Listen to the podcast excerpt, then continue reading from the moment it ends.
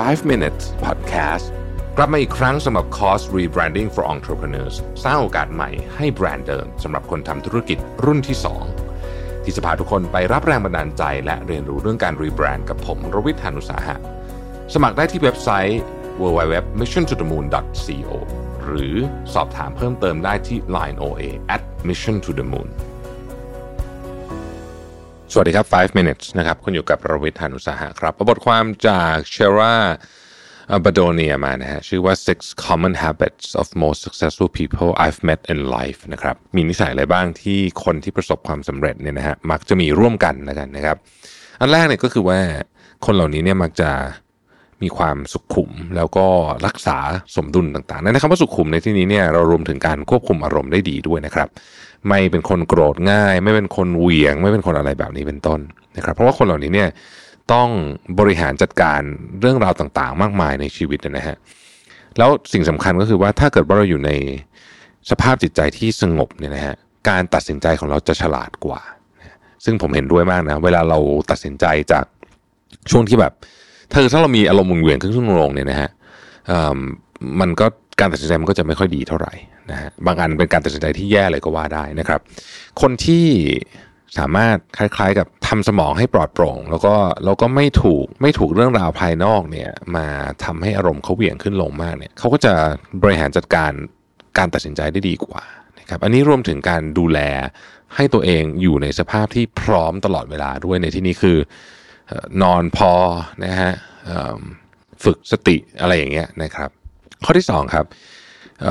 คนเหล่านี้ไม่สนใจคำพูดของคนอื่น โดยเฉพาะถ้าเป็นคำพูดทำนองว่าวิพากษ์วิจารณ์ที่ไม่ได้เกี่ยวอะไรกับเรื่องที่มันเป็นฟีดแบ็ที่เอามาใช้ในการพัฒนาตัวเองหรือว่าทำงาน ในที่นี้รวมถึงว่าเขาไม่สนใจด้วยว่าเขาจะถูกคนอื่นมองอยังไงนะครับไม่ว่าเขาจะใช้รถสมมุติว่าสมมุติว่าเขามีอยู่ช่วงบางช่วงของชีวิตเขาต้องไม่มีรถขับหรือว่าใช้รถถูกๆหรือว่าอยู่บ้านราคาถูกเขาก็จะไม่สนใจฮะเขาก็มีเป้าหมายแล้วเขาก็ทำ นะครับสิ่งที่คนเหล่านี้มักจะเป็นคือจะเป็นคนที่มีความมุ่งมั่นนะฮะกับเป้าหมายของตัวเองมาก ๆทำให้เกิดการสั่นคลอนได้ยาก ข้อที่ 3 คือ อันนี้น่าสนใจนะฮะคือเขาบอกว่าคนพวกนี้เนี่ยในอดีต หรือแม้กระทั่งในปัจจุบันเนี่ยทำผิดเยอะกว่าคนอื่นนะฮะแปลว่าลองผิดลองถูกมากกว่าคนอื่นในในความหมายนี้นะไม่ใช่ว่าทำเป็นเป็นคนร้ายหรืออะไรแบบนั้น คือทำผิดมากกว่าคนอื่นคือว่าลองนู้นลองนี่เต็มไปหมดเลยนะฮะพอลองเยอะมันก็ผิดเยอะครับ ธรรมดานะฮะ คือคนเหล่านี้เนี่ยสามารถบริหารจัดการความเจ็บปวดจากความผิดหวังได้นะครับ แล้วก็รู้สึกว่าการผิดหวังก็ก็เป็นเรื่องธรรมดา การล้มเหลวก็เป็นเรื่องธรรมดานะครับ คนพวกนี้ก็จะก็ล้มเหลวเสร็จก็เรียนรู้แล้วก็เดินหน้าต่อนะฮะ แต่ทุกครั้งที่เขาล้มเหลวแล้วเขาเรียนรู้เขาเดินหน้าต่อเนี่ยเขาเติบโตขึ้นแล้วเขาแข็งแกร่งขึ้นนั่นเอง ข้อที่4นะครับเขาเป็นคนเป็นคนที่ใส่ดีนะฮะอันนี้พูดถึงคนที่ประสบความสำเร็จมาแบบดีๆนะนะไอคนที่แบบว่าร่ำรวยจากจาก เงินสกปรกคนนั้นไม่นับนะฮะคนที่ประสบความสำเร็จมาแบบดีๆเนี่ยเขามักจะเป็นคนที่ใส่ดีนะลองสังเกตดูนะฮะเราอาจจะเห็นภาพเขาเป็นคนแบบหนึ่งแต่พอได้ไปคุยกับเขาเนี่ยหลายคนที่ผมเคยเจอนะ